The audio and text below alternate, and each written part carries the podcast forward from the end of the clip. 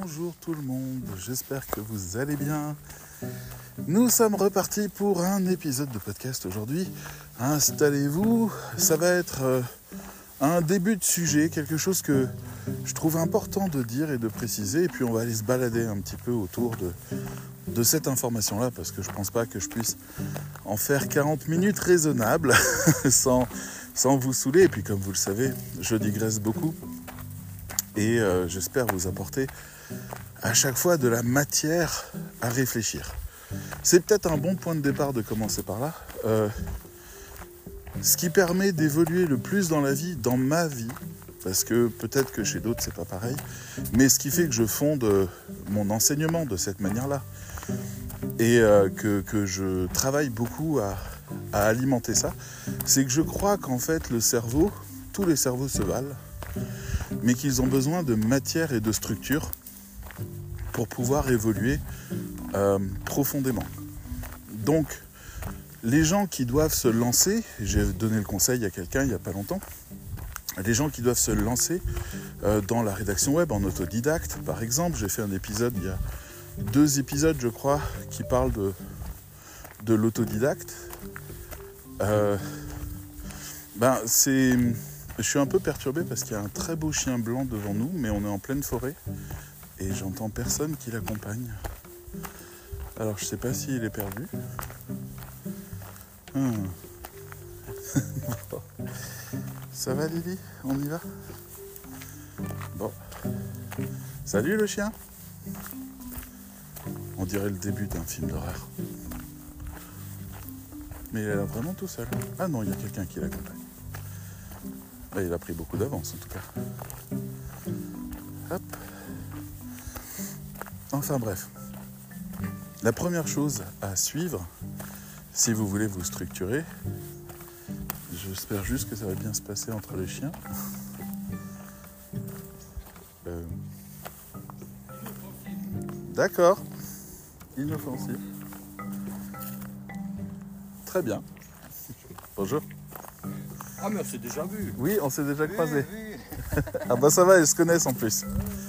Tout va bien.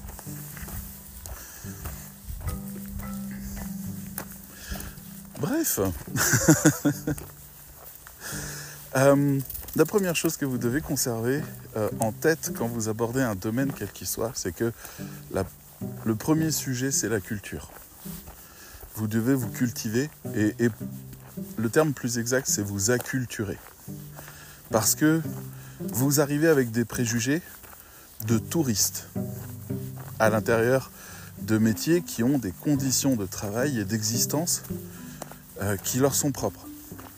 Quand vous regardez avec, euh, euh, avec dédain certains pays, je sais pas, je prends l'exemple de, euh, je crois que c'était le Burkina Faso ou le Bénin, j'avais une élève là-bas euh, qui devait aller dans un hôtel, prendre un café, aller dans la salle principale pour avoir le droit d'utiliser le Wi-Fi pendant deux heures. Et cette élève était une très bonne rédactrice web. Et c'était le seul moyen qu'elle avait d'avoir accès à Internet. Ou alors, je pense à un autre élève qui avait une heure et demie de marche avant de pouvoir aller là où il y avait une connexion Internet. Il vivait dans un village plus reculé. D'accord ?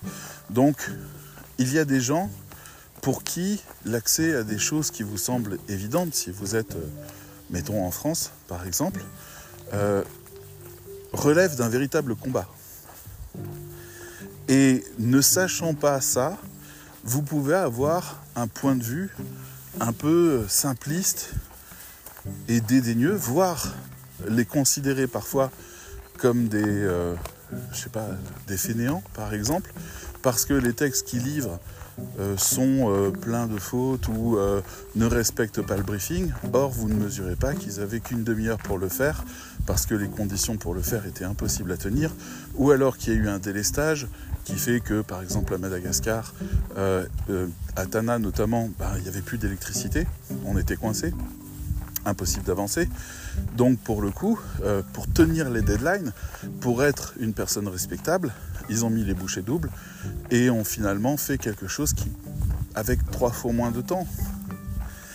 Et c'est le point de départ de ce que je vais dire. Moi, je vous donne ces éléments-là, c'est pour ouvrir l'esprit à tout le monde, pour comprendre que, en France aussi, euh, je me souviens d'une élève qui était pas vraiment concentrée et suivait pas vraiment les cours et lisait pas vraiment, et je m'énervais contre elle jusqu'au moment où j'ai appris dans quelle situation familiale elle était et à quel point c'était difficile pour elle de, de simplement être présente à cette formation, mais qu'elle se donnait à dix mille pour ça.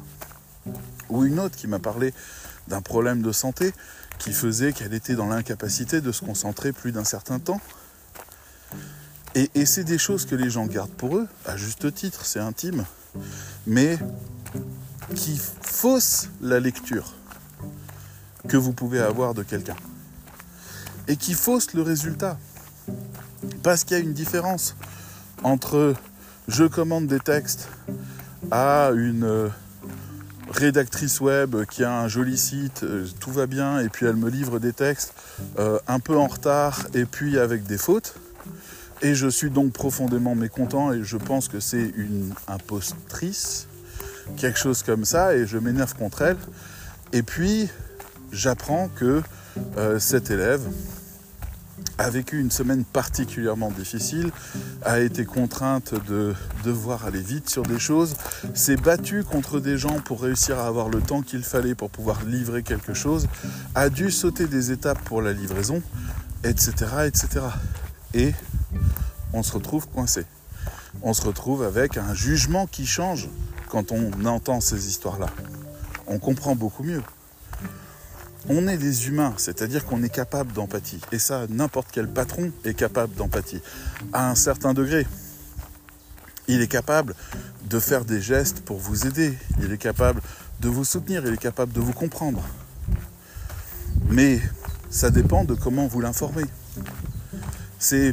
On, on a finalement un sujet assez vaste, je, parce qu'on va parler de ça. Mon sujet aujourd'hui, c'est le fait d'informer les autres, d'être transparent et de pouvoir donner davantage, et qu'on puisse voir ensemble ben justement les, les atouts que ça représente de pouvoir faire ça. Il y a plein de gens comme ça qui... Comment dire ? qui tombent dans le jugement des autres, faute d'éléments. Et c'est vraiment très compliqué, parce qu'on a tous des a priori. On en a tous. Hier encore, je me suis fait allumer par euh, une personne qui voulait euh, prendre la formation euh, rédacteur pro, euh, parce qu'elle n'a pas compris un message que je lui ai envoyé, elle a pensé que je la jugeais, et c'était pas le cas, et elle m'a envoyé un message incendiaire en retour, et ça a mis... À la con... enfin, ça, a fait... ça a mis fin à la conversation. Donc c'est dommage parce que c'est toute une opportunité de vie qui s'arrête euh, parce qu'elle aurait pu engendrer un début de changement avec moi qui aurait peut-être mené à quelque chose d'autre. Elle le fera ailleurs avec quelqu'un d'autre, c'est ok. Mais juste, on, on peut dire je vis mal quelque chose là, je, j'ai l'impression de, je me sens pas à l'aise avec. On n'est pas obligé de sortir l'armure, le combat, d'attaquer tout de suite. C'est un exemple qui me vient. J'ai un autre exemple où euh, je travaillais avec euh, une personne avec qui j'étais dans la vie il y a, je sais pas, quinze ans peut-être, et on travaillait pour une agence qui nous demandait une base de données. Ah non, j'exagère, c'est il y a, il y a moins de dix ans. Et euh, il fallait constituer une base de données, et pas n'importe laquelle, la base de données de tous les festivals de musique européens, un truc comme ça. Donc, le problème qu'on avait, c'était que les festivals de musique, ben pour l'année en cours, ils n'avaient pas fini leur programmation, ils avaient quelques noms, mais ce n'était pas définitif, il n'y avait rien de fixé. Donc les sources ne sont pas facilement accessibles, parce que déjà des festivals, il y en a des milliers, et qu'en plus, ben, les, les, les invités, les concerts ne sont pas fixés. Donc il fallait remplir cette base de données. Donc le client nous dit « Ok, je vous paye ». Temps et temps, c'était pas grand chose, mais c'était bien. Et euh, pour ce qu'on faisait, c'était bien. Et vous allez chercher tout ça. Donc, mon ex-compagne euh, décide de, de se mettre en route. Moi, je travaillais sur euh, l'agence Séomantique en parallèle. Donc, elle travaille là-dessus. Elle remplit des bases de données. Bon, il y a une revérification de l'assistante de cette personne-là. Finalement, en fait, euh, une partie de la base est retoquée parce que les liens sont pas bons, il faut faire autrement, tout ça. Elle reprend les liens, elle reprend tout. Bon, le client fait un peu la gueule en disant « Ouais, mais je suis en train de perdre de l'argent, vous prenez du temps pour corriger quelque chose que vous auriez dû me livrer très bien tout de suite. » Oui. Et puis, en fait, ça va continuer comme ça. Et à un moment donné, on arrive à la fin de la mission, je ne sais plus quoi, le client décide d'arrêter. Et euh, on lui dit, ben, sur le forfait heure, il nous reste encore trois heures. On dit ça à son assistante, il reste encore trois heures. On va arrêter de travailler, on va vérifier tous les liens. Pendant ces trois heures-là, parce qu'il y avait euh, plus d'un millier de liens, on va tout ouvrir, tout vérifier et corriger tous les liens pour vous donner une base propre. Et l'assistante nous répond, non, on préfère que vous avanciez. On préfère utiliser ces trois heures pour avancer. Ok ? Donc, on lui dit par, euh, par écrit, euh, vous êtes sûr, la base n'est pas saine. On n'a pas fini de corriger tous les éléments, on a fait au mieux, mais il y a un temps de correction nécessaire. Elle dit, je vais le faire. Ok, donc, on fait les trois heures, on envoie la facture, et le client, son supérieur, nous contacte et nous dit, euh, vous vous foutez de ma gueule, la base n'est pas saine. Vous avez travaillé tout du long pour me livrer quelque chose de pourri et de pas exploitable. Mon assistante doit maintenant y passer des heures. Et je dis à ce client, on lui a proposé de faire ça pendant les trois dernières heures, elle a préféré qu'on avance. Il dit, ben oui, c'est normal, on vous paye pour avancer. Oui, mais vous voulez qu'on corrige ça quand ? Il me dit, un professionnel aurait pris sur son temps libre pour corriger la base. Et je lui ai répondu, mais ça fait partie du temps de consolider la base. Ça fait partie du temps de travail, de vérifier ça. Il y a eu des erreurs, des corrections, des réajustements, ça fait partie du temps. C'est un temps payé. Et lui, non, le produit doit être final. Et donc, impossible de s'entendre là-dessus. Or, le point de départ de tout, c'est ce que j'ai essayé de lui faire comprendre, c'est son assistante qui a donné des ordres qui ont mené à cette situation. Et qui a pas arrêté de nous dire, vous inquiétez pas, il n'y a pas de problème, je gère, et cetera. Je me souviens de cette assistante, elle, était, elle avait l'air adorable et elle nous poignardait dans le dos à longueur de temps, c'était infernal. Et donc le mec a fini par dire, eh ben, écoutez, moi je vous paye et puis vous vous cassez et plus jamais on travaillera ensemble. Ok, donc là, il y avait un problème de communication. Quand la personne vous donne un ordre qui pourrait nuire au résultat final, c'est important peut-être de mettre la personne responsable du projet dans la boucle en disant « nous voulons juste une validation, euh, voilà l'ordre qui a été donné, est-ce que vous confirmez que vous êtes d'accord qu'on livre une base imparfaite ?» Parce que ben il faut savoir anticiper ces choses-là et être raisonnable et dire à la personne « toi tu manages le projet mais en même temps tu n'as pas l'autorité pour décider de la version finale, il faudrait juste qu'on demande à la personne qui a l'autorité euh, son feu vert et puis on continue. » Donc, ça peut être un problème aussi, et c'est des problèmes qu'on a régulièrement avec des entreprises qui ont une arborescence un peu foireuse ou qui filent aux stagiaires le soin de gérer les freelances. Souvent, et c'est déjà arrivé dans d'autres cas, quelqu'un chez eux me donne un ordre, je fais, et quelqu'un de supérieur à cette personne vient me dire que c'est pas du tout ce qu'il fallait faire. Ça nous est arrivé encore avec une boîte qui est au quatre quarante. Et qui nous avait demandé de faire un site qui était un des sites les plus importants qu'elle avait à faire, c'était le site dédié aux investisseurs. Donc, on a fabriqué le site en partenariat avec quelqu'un chez eux, enfin en collaboration avec quelqu'un de chez eux qui s'occupait de la conception du site, nous on s'occupait des contenus. On a défini les contenus ensemble, on a sollicité la personne qui était en charge de la communication, qui a accordé un, un, un oui de principe en disant « l'angle est pas mal, allez on y va ». Et euh, le, le, le partenaire à l'intérieur de l'entreprise, le, le développeur, a dû a essayé de faire des réunions avec les gens au-dessus d'eux en disant « mais vous me demandez de faire un site très important pour la boîte, faut que j'ai vos accords de certaines choses ».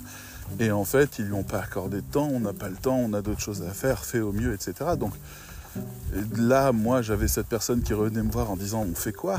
Et j'ai dit « ben, ce qu'on va faire, c'est qu'on va... » Euh, mettre toutes les personnes qu'on peut dans la boucle, des personnes pour vérifier les informations, vu que c'était un truc médical, euh, vous avez des médecins, des machins, ben, voilà, on les met dans la boucle, des personnes euh, qui euh, vont pouvoir donner, et cetera. On va essayer juste de, de rassembler tout ça pour essayer d'être le plus autonome possible. On prévient les supérieurs qu'on passe en autonomie, et que donc on comprend qu'ils n'ont pas le temps, en gros, et qu'on va essayer de faire la meilleure version possible. On va leur envoyer par mail des screenshots de toutes les avancées en leur disant on vous informe, c'est pas on, on veut que vous validiez, c'est on vous informe, s'il y a un souci prévenez-nous, on continue d'avancer parce que les délais étaient extrêmement courts, vraiment genre je crois qu'on avait quinze jours pour tout faire, c'était ouf. Et, euh, et donc on a fait tout un truc, il y avait Euh, bref, il y avait une multitude de choses comme ça qui ont été faites, et au moment de livrer le site, bah, ça s'est extrêmement mal passé. Ce jour-là, en fait, notre collaborateur s'est fait complètement allumer, malgré tous les efforts, hein, il s'est fait complètement allumer. Nous, on s'est fait dégager tout de suite et remplacer par une équipe euh, de, de, d'une agence freelance qui euh, a pris le relais sur nous. Euh, d'ailleurs, ils ont été catastrophiques. Je dis ça, je dis rien, excusez-moi, hein. Mais bon, voilà. Et, euh, et ils ont même fini par virer le collaborateur, qui pourtant a été incroyablement carré et a, a vraiment tout vérifié. Il a engagé un designer pour faire les maquettes, euh, pour pouvoir être sûr d'avoir quelque chose qui corresponde. On a pris des modèles de sites de référence, on a choisi des thèmes qui fonctionnaient, on a choisi les imageries qui allaient avec, on a engagé des shootings photos. Je veux dire, le, le site, à la fin, il était pas mal. Oh, il y avait, il y avait un peu à faire. Il y avait un designer qui aurait pu repasser pour affiner deux, trois blocs. Mais globalement, euh, il marchait bien, ce site. Il avait les images, les couleurs, le truc. On était très raccord. Je suis retourné voir. Hein. D'ailleurs, il n'a pas changé, ça fait un an. un an et demi. Il est toujours là. Et il est toujours incomplet parce qu'il nous manquait des éléments qui n'ont jamais été rajoutés. Donc, je pense qu'ils n'ont pas remplacé quelqu'un au poste là et que c'est quand même leur flagship, ce site. Bref, vous voyez à peu près les gens avec qui il faut travailler. Donc, qu'est-ce qui s'est passé ? Ben, ce qui s'est passé, c'est que le, le boss n'a pas aimé le site parce qu'il l'a rencontré pour la première fois. L'information n'est pas remontée, il l'a rencontré d'un coup. Donc il avait des choses à redire, donc pour le coup il a demandé comment ça se fait qu'il n'était pas informé, il a demandé ça à la personne en dessous, qui a dit « ah ben ça c'est la, la personne en dessous », puis ils sont tombés sur la responsable de communication qui devait chapeauter tout le projet, qui a complètement fait de la merde, et qui est partie ailleurs et qui avait plein d'autres trucs à faire sur ce projet, hein. Après elle a peut-être fait des trucs fantastiques ailleurs, mais en tout cas elle nous a complètement laissé tomber. Elle s'est fait allumer, et comme elle s'est fait allumer, elle est retournée voir le petit gars en dessous en disant « ben quoi, t'as fait de la merde ? » Eh ben tu vas payer, et elle l'a viré.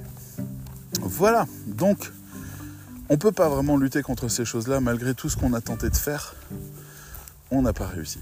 Et pourtant, on y allait fort, hein. On a vraiment mis tout le monde dans la boucle, on a informé, on a envoyé des mails d'infos, rien à faire. Au moment où ça tombe, ça tombe.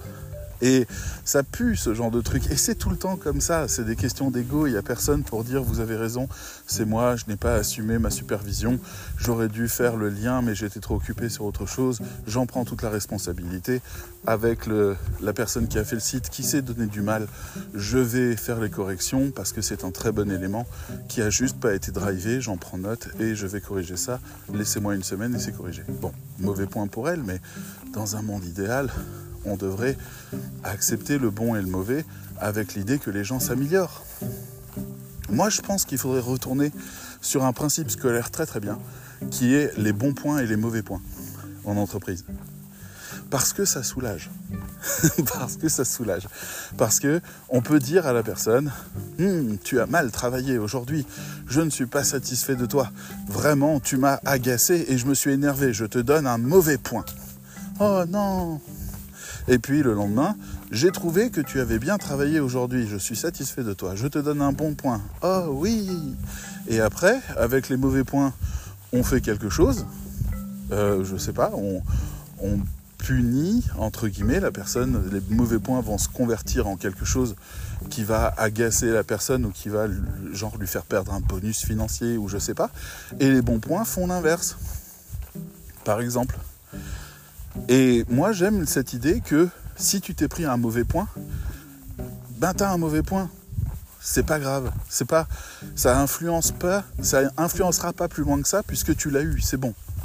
Tu te l'es pris dans la gueule, le mauvais point. C'est terminé. La personne, elle est soulagée. Elle t'a donné un mauvais point. C'est comme si elle avait pu te punir. Ah, elle est bien. Hop, elle redémarre de zéro.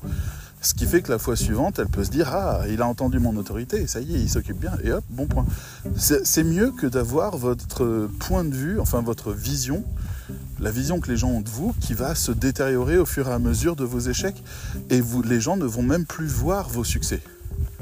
Ça arrive très souvent. L'exemple qu'on cite, c'est Scott Forstall de, euh, d'Apple. C'était le bras droit de Steve Jobs, un petit jeune aux dents longues, euh, vraiment un petit requin, mais hyper doué, vraiment hyper doué, et euh, par contre vraiment un petit requin.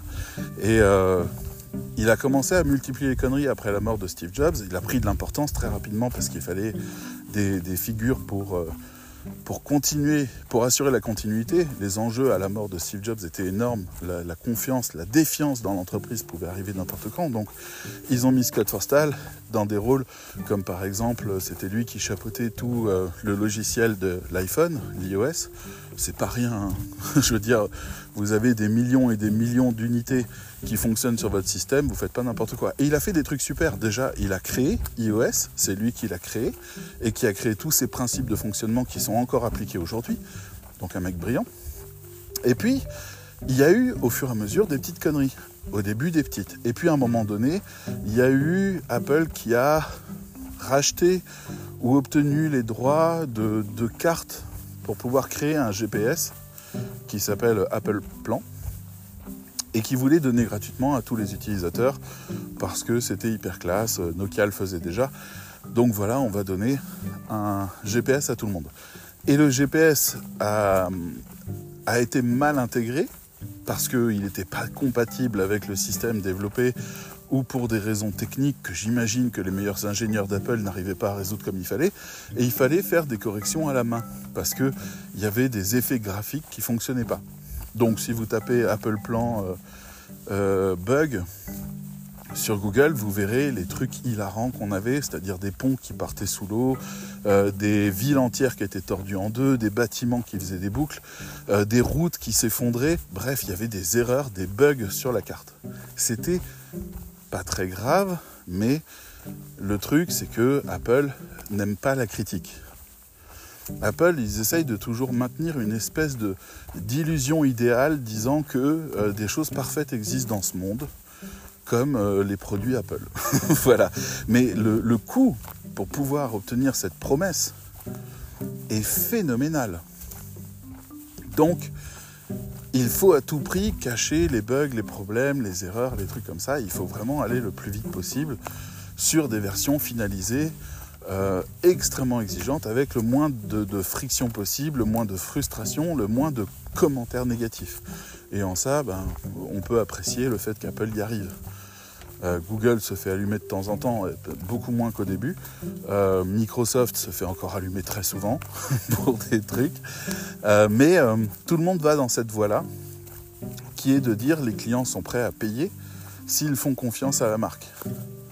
Ils sont prêts à payer cher. Plein de trucs, hein, des services, des trucs, votre téléphone ne marche plus, payez trois cents euros la réparation, oui, mais après il marche. Donc il y a quelque chose d'un enjeu énorme. Et Scott Forstall avait son équipe euh, Apple Plan, parce qu'il gérait plein de trucs dont Apple Plan, avait complètement foiré. Et euh, Apple a fait des excuses publiques, ça a été un grand moment de contrition. On a vu euh, Tim Cook, le patron, dire on est vraiment désolé, on n'est pas encore au point, ça va se régler rapidement, on a mis la version bêta, désolé, euh, on s'excuse auprès de nos customers, euh, on vous aime, c'est de notre faute.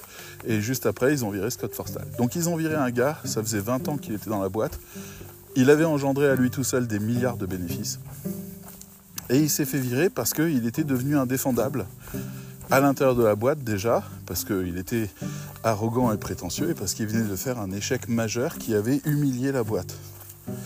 Et c'est, c'est une histoire que je trouve toujours extrêmement édifiante sur la manière dont les entreprises se comportent. Et sur cette technique bon point, mauvais point. Moi, je trouverais ça formidable de dire écoutez, Scott Forstall a complètement déconné, euh, voilà, cependant ça reste un de nos meilleurs éléments, on va faire le point avec lui sur ce qui s'est passé, et on lui a déjà donné cent mauvais points, donc son bonus de fin d'année, Tintin. Et les gens disent ah ouais, bien fait Scott, et c'est plié, ça marche aussi. C'est tout à fait possible de, d'avoir une entreprise saine qui dit moi je fais confiance à l'humain pour faire mieux, et pour se remettre en question. Donc je lui donne un mauvais point quand je suis énervé contre elle, parce que comme ça, il n'y a pas de dette entre nous. Il n'y a pas... Euh, comment dire, il n'y a pas le, le côté euh, euh, tu le paieras plus tard. Non, tu le payes tout de suite. Tu m'as déçu, je suis très déçu, mais je ne vais pas crier, ni t'humilier, ni te casser, ni quoi que ce soit. Je te donne un mauvais point qui aura des conséquences parce que tu as fait quelque chose de mal. Après, on fait une petite règle qui dit que les bons points peuvent racheter les mauvais points. Et puis voilà. Les personnes ont le droit d'échouer et elles ont le droit de s'améliorer. Et moi, je trouve ça incroyablement sain d'avoir un système qui comptabilise ces choses-là et qui fait qu'on ne reste pas dans un a priori. Des fois, vous, avec ce genre d'expérience, vous pourriez vous retrouver avec quelqu'un où vous dites « Ouais, cette personne, elle fait que des conneries, mais vraiment tout le temps. C'est incroyable. Hein, montre-moi son score. dix mauvais points et trente-neuf bons points. Ah bon ? » Bah, ça fait réfléchir. Et ça permet de changer de point de vue. Et ça permet de reconfigurer un a priori qu'on a sur quelqu'un. Donc voilà, c'est, c'est une manière de dire que l'information va déterminer le comportement. Et j'en viens à mon troisième point, qui est assez essentiel. Alors j'en ai... Ouais, c'est pas le dernier.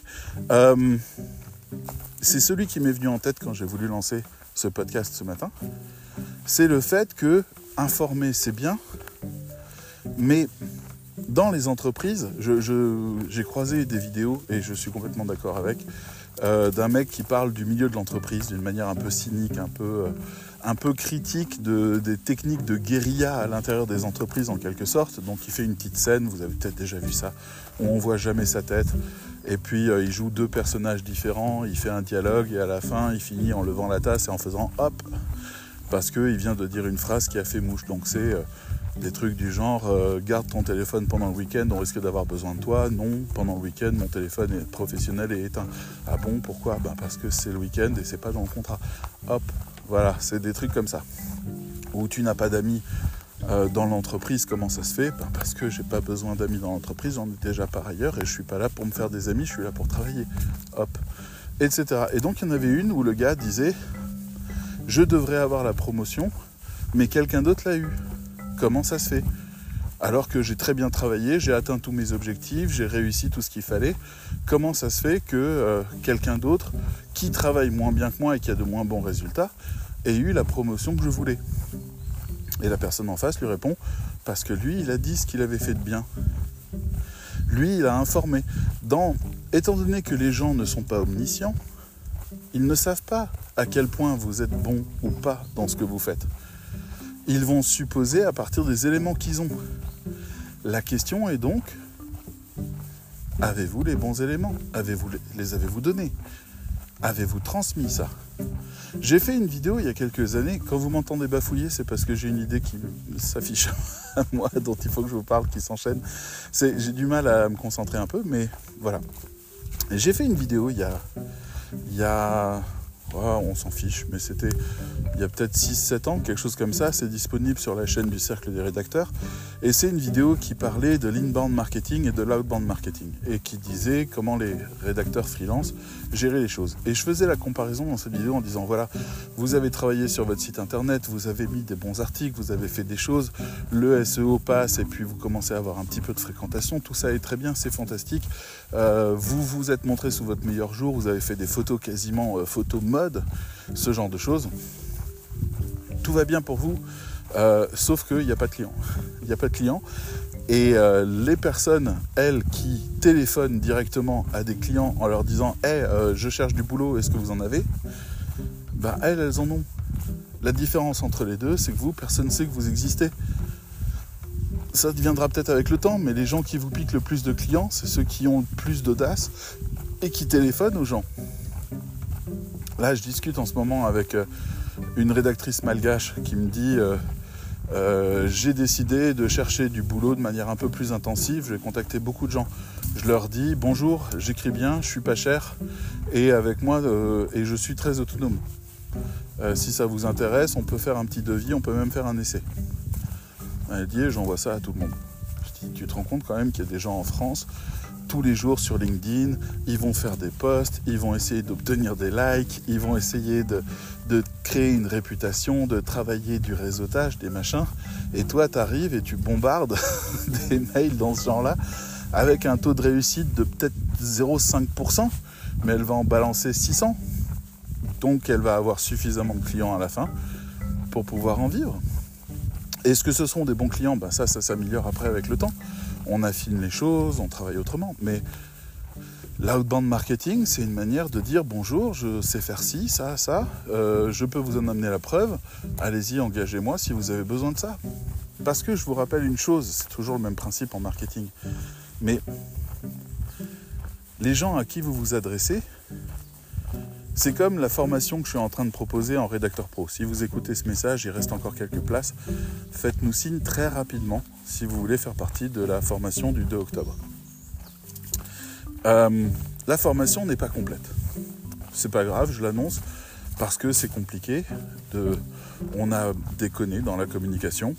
On... Justement, je me fais la remarque que je suis en train de vous faire, c'est-à-dire les gens ne sont pas assez au courant de ce qu'est réellement cette formation, de ce qu'elle amène. Donc je me donne encore un an pour améliorer ça, mais euh, bon voilà, elle n'est pas complète. Il euh, y avait dix places, il n'y a pas les dix places qui sont prises, tant pis. Mais euh, pour trouver une personne qui pourrait faire cette formation, il faut que je trouve une personne qui a l'argent ou qui a les financements qui sont possibles. Il faut qu'elle ait le temps de f- demander ces financements, de les mettre en place, ou qu'elle ait l'argent et qu'elle puisse se dire que c'est un bon investissement qui va lui être rendu par la suite. Il faut qu'elle soit dans le désir de faire le métier de rédacteur web. Donc imaginez, on part de cent pour cent de la population, là il me reste déjà moins de cinq pour cent. Il faut qu'elle ait envie de devenir rédactrice web, on passe à zéro virgule cinq pour cent. À un moment donné, ça va devenir infinitésimal sur la population entière. Donc on va juste prendre ceux qui veulent devenir rédacteur web. D'accord ? Rien que là. Il faut qu'elle veuille faire une formation, il faut qu'elle veuille faire ma formation, il faut qu'elle ait des disponibilités et du temps, parce qu'il y a déjà plusieurs personnes à plein temps qui ont voulu, il y en a eu cinq, qui ont voulu faire la formation à plein temps et qui ne pouvaient pas parce que ben, plein temps, donc pas possible d'être là pendant les lives, et pas question pour moi de faire rentrer des gens qui vont juste regarder des replays. C'est non. Donc... Enfin, pas à ce prix-là. Peut-être que je pourrais faire un prix réduit pour des auditeurs. Ça serait intéressant, ça, comme approche. Mais, euh, mais donc, il faudrait en plus euh, qu'elle ait tout le matériel qu'il faut, qu'elle ait toute la disponibilité qu'il faut, qu'elle ait le temps qu'il faut, qu'elle croie en moi, qu'elle croie en ma vision, qu'elle soit prête à étudier ce que je lui demande et pas forcément euh, l'idée qu'elle se fait, qu'elle aborde ça. Il y a des gens qui ne viennent pas dans ma formation parce qu'on parle de marketing et qui trouvent ça dégueulasse, le marketing. Ok, ça fait encore moins de gens. Et arrivé là-dedans, bah, il faut qu'il reste encore de la place et puis c'est bon. C'est juste pour vous dire que la personne qui rentre dans le cadre là, il faut que ce soit quelqu'un de très très précis. C'est un champ très limité, les gens qui peuvent répondre à ça. Ils doivent être disponibles, ils doivent avoir envie, ils doivent avoir les moyens, ils doivent avoir envie de s'impliquer, ils doivent avoir une vision derrière qui les transforme. Donc, c'est la même chose avec vous. Vous envoyez des mails de prospection, il faut tomber sur le client qui n'a pas encore commencé à chercher des rédacteurs freelance ou qui n'a pas de solution là-dedans, qui a un besoin, un besoin qu'il a identifié pour pouvoir venir lui dire « Je suis là » au moment où il en a besoin. C'est vraiment genre hmm, « Il faudrait que je mette une vis ici, j'ai un tournevis. » Super. Voilà, c'est le moment où il fallait tendre le tournevis. Pendant qu'il conduisait la voiture, ça sert à rien de lui tendre le tournevis. Quand il est dans la cuisine en train de cuisiner, ça sert à rien de lui tendre le tournevis. Mais au moment où il est face à une vis, là c'est bon. Donc ça fonctionne comme ça. Alors, les gens sur LinkedIn travaillent le lead nurturing. Leur but, c'est d'être là quand ça arrivera. Donc, on est copains, on échange, on blablate. Comment ça va ? On flatte, on flatte, on dit « Oh, ton poste, il est tellement génial !» Je vois des gens, c'est tellement des hypocrites. Les postes sont à chier et les gens, ils sont là « Oh, t'as tellement raison !» Alors des fois, je me dis « Bon, c'est des débiles. Après, je me dis non, c'est des hypocrites en fait. Ils attendent juste l'occasion de travailler en se disant bah écoute, si jamais, euh, si jamais t'as besoin de quelqu'un, je te donne ma carte. Hein. Voilà. Mais ils ont raison, c'est du lead nurturing.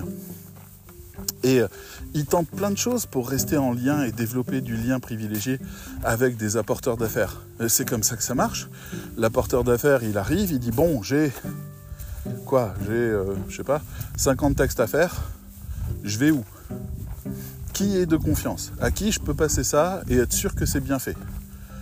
Ah bah, il y a machin là qui m'écrit tout le temps euh, « Bonjour, comment ça va ?» euh, Tiens, bah, avec qui je discute de temps en temps, bah, il va mal le prendre si je le file à quelqu'un d'autre. On va le prendre lui. Voilà. C'est ça ce que les gens tentent de faire dans le business. Mais c'est aussi pour ça que les grandes boîtes invitent au resto les patrons des autres grandes boîtes. C'est pour ça qu'il y a des fêtes. C'est pour ça qu'il y a des balles de charité. C'est pour ça qu'il y a des événements, qu'il y a des, des cérémonies de remise de prix. C'est juste pour que les industriels se rencontrent. Et j'irai même plus loin. Désolé si vous faites partie du club et que vous écoutez.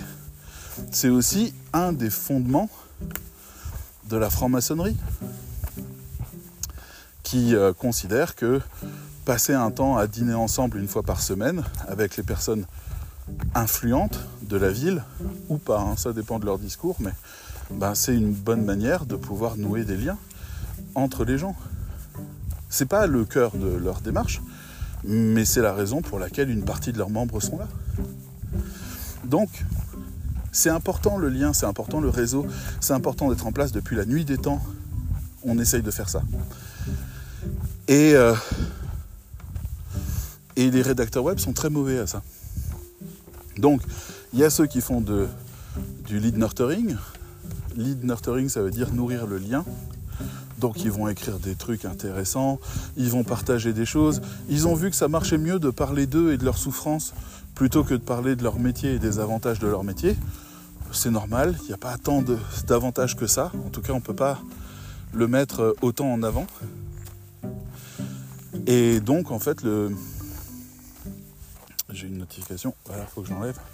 On a beau demander à ce qu'il n'y ait pas de notification. Il y en a toujours une qui arrive à passer. Bref. Euh... Donc, la rédaction web, on va vite en faire le tour. Parce que le S E O vient et dit « Regardez ma courbe, là il n'y avait rien avant et maintenant, ils sont cinquante mille à venir chaque jour. Ça, c'est un gros succès. » Et pour les gens, ils voient ça, ils disent « Ça, c'est du fric. cinquante mille personnes par jour, c'est des ventes tous les jours. Ça, c'est du bon fric. » Et donc, ils y vont. Mais le rédacteur web, il va dire « Regardez, ça, c'était le texte avant. Ça, c'est le texte après. Regardez comme il est vraiment mieux écrit. C'est pas magnifique. » Les gens s'en foutent, ils comprennent pas.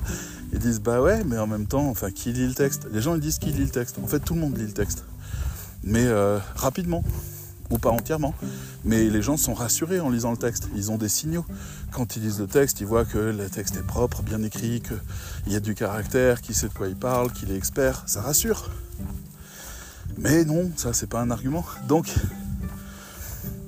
hier j'ai fait le mentorat euh, d'I C I C A, qui est la formation du cercle des rédacteurs pour les rédacteurs de Madagascar.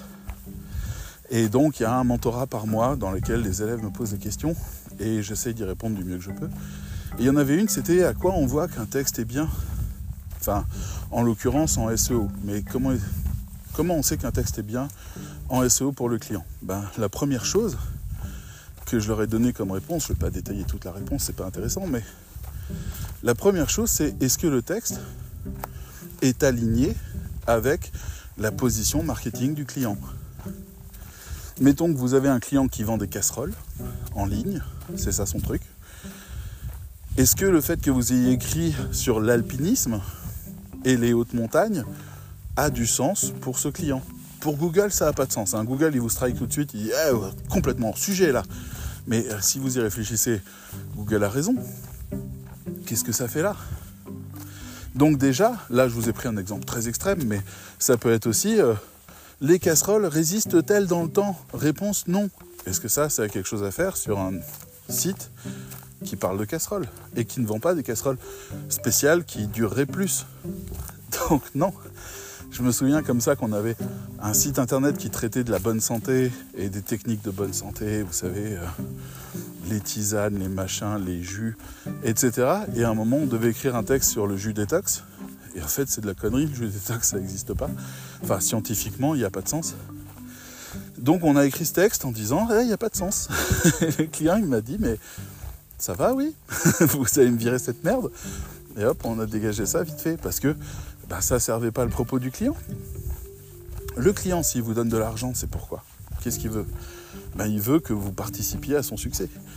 Donc, le texte que vous faites, s'il ne sert pas à son succès, si ça le dessert ou si ça lui apporte rien, ben c'est un mauvais texte par définition. Donc la première chose, c'est est-ce que le texte est aligné avec la position marketing du client ? Et ça, mine de rien, c'est un critère S E O essentiel. Parce que si le texte est cohérent avec le reste des articles qui sont sous ce nom de domaine, ben Google le référence très bien. S'il est différent, s'il ne tient pas, s'il est mal organisé, moins bien écrit, s'il ne contient pas un niveau de qualité d'information suffisant, non, il ne le fait pas. Vous voyez ? Donc, dire ça au client, ça change déjà la vie du client. Il n'est pas au courant de ça la plupart du temps. Mais voilà. Donc, ce que je voulais vous dire, c'était ça. C'était les gens qui ont des contrats par rapport à vous, les gens qui s'en sortent par rapport à vous, les gens qui arrivent à garder leurs clients par rapport à vous, les gens qui arrivent à avoir une relation durable avec leurs employés, et cetera, c'est des gens qui communiquent et qui ont théorisé leur communication. Quand vous faites un truc bien, dites-le, faites-le savoir. C'est hyper important, d'accord ?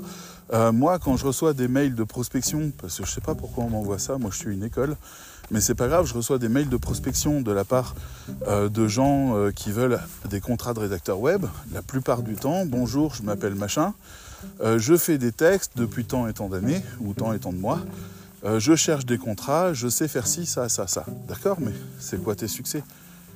Donne-moi quelque chose sur lequel m'appuyer. J'ai gagné des prix littéraires, euh, j'ai fait une formation machin et j'ai obtenu tant et tant de notes, de scores. Euh, j'ai le certificat Voltaire avec cette note-là, ou euh, j'ai travaillé pour tel et tel client déjà. Bref, je vous donne des liens vers des choses que j'ai déjà faites, qui ont été publiées, et cetera, et cetera. Donnez quelque chose qui vous surclasse par rapport aux autres. C'est le plus important. Les gens n'ont pas le temps de vous valider, de vous étudier, de vous analyser, de vous quantifier. Ils n'ont pas du tout le temps pour ça. Ils ont le temps de lire ce que vous leur expliquez d'eux. Mais c'est la même chose avec la pub. Vous êtes marrant, vous, vous êtes en train de me dire « Ah, mais euh, je ne sais pas me vendre ». Vous avez deux grippins en face de vous. Un de Seb et un de Siemens. Je ne sais même pas si Siemens fait des grippins. C'est pas grave. Donc, vous avez les deux. Les gens vous disent, vous êtes, euh, par exemple, ça m'est arrivé il y a quelques temps, j'étais allé dans une enseigne Darty et je voulais acheter un grille-pain et la personne m'a dit, bah ils se valent tous. Ah bon ? Seb, quand ils ont conçu leur grille-pain, ils se sont dit, ouais, on s'en fout, c'est un grille-pain, fais un truc, euh, c'est bon, ça va, vite fait. Donc il a fallu que je demande les boîtes des deux que, qui m'intéressaient et que je regarde l'argumentaire sur les boîtes. Il y en avait un qui était davantage pensé pour la décongélation du pain, l'autre qui était davantage pensé pour le pain de mie et les petits déjeuners. J'ai pu choisir quelque chose à partir de là. Les deux avaient des visions de ce que devait être un grille-pain aujourd'hui. C'est bête, hein, un grille-pain, ça ne fait pas grand-chose. Il y en avait un qui était tourné vers l'écologie un peu, dans le sens où il consommait moins, il, avait, il était de catégorie A, alors que l'autre, il allait à fond sur les résistances, et il était en catégorie C. Bref, il fallait les écouter pour comprendre lequel des deux était potentiellement le meilleur pour moi en tant que client unique, moi. Parce que les deux se vendent. Mais l'un des deux va m'apparaître meilleur quand je vais commencer à le regarder. Il y en a un qui faisait partie d'une collection design. Et je vous avoue, j'ai craqué pour ça. Voilà, j'ai pris la bouilloire avec. Donc les deux sont assortis et c'est très joli. Et l'autre qui était en chrome classique, un peu type années soixante. Donc les designers avaient fait un effort pour revenir un peu aux cuisines rondes des années soixante. C'est on prend le temps, parce que moi, en tant que client, si j'écoute euh, la nana de Darty, elle me dit, bah, c'est des grippins, quoi. Et elle est nulle. Elle est nulle, impostrice, oulala, fait pas son travail. Non, mais je plaisante, elle doit avoir beaucoup trop de références chaque jour, et, et elle n'a peut-être pas la passion du grippin, ça arrive. Néanmoins, l'approche du marketing est essentielle. C'est essentiel pour pouvoir euh, comprendre que, euh, que les choses sont différentes, que les gens sont différents. Donc si vous vous appliquez à vous les règles du marketing de la même manière, si vous savez vous vendre en quelques lignes, ça marchera très bien. Et là, vous me dites, David, ça fait quarante-cinq minutes qu'on t'écoute, mais tu sais, même si on est d'accord avec ce que tu dis, dans le fond, ok, il faut communiquer parce que les gens ne peuvent pas deviner ce qu'on fait, et euh, tu as fait la démonstration, très bien. Mais, mais moi, je ne sais pas faire ça. Ben, moi, je vais te dire de faire une chose. Es-tu capable de faire une liste des choses que tu as bien faites, des clients qui sont satisfaits, des retours que tu as pu avoir, tous les petits trucs, les blablas, les machins, les, les trucs qui te semblent pas importants et futiles, mais qui correspondent à des appréciations de ton travail, ou à des choses que tu as réussies, ou à des contrats assez importants que tu as fait, ou à des difficultés que tu as surmontées, ou ce genre de choses. Ça, tu peux le faire, c'est pas compliqué. Tu peux faire cette liste. Une fois que tu as fait cette liste, donne-la à ChatGPT en disant « Je souhaite trouver un moyen de, de, d'expliquer à mes clients que je suis la personne qui a été capable de faire ça. Peux-tu me donner des exemples de petits paragraphes qui résumeraient ça ?» ChatGPT est le meilleur vendeur du monde. Demandez-lui de vous vendre.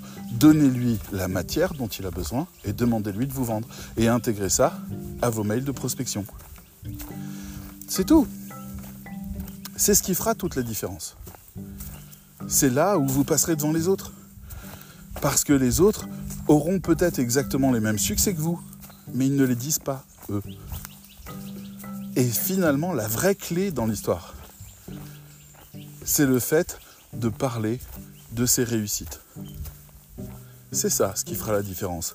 Et si vous y réfléchissez, les téléphones que vous avez, les consoles de jeux que vous avez, les manettes que vous avez, tout ce que vous achetez, vous a toujours convaincu parce qu'il vous a dit « Moi, je sais faire ça et je le fais très bien. » Et c'était vrai.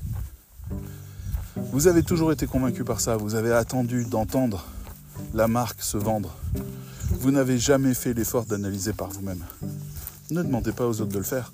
Les règles du jeu sont simples. Si vous faites quelque chose d'aussi bien que quelqu'un d'autre, dites-le plus fort et vous aurez plus de contrats. À bientôt. Ciao, ciao.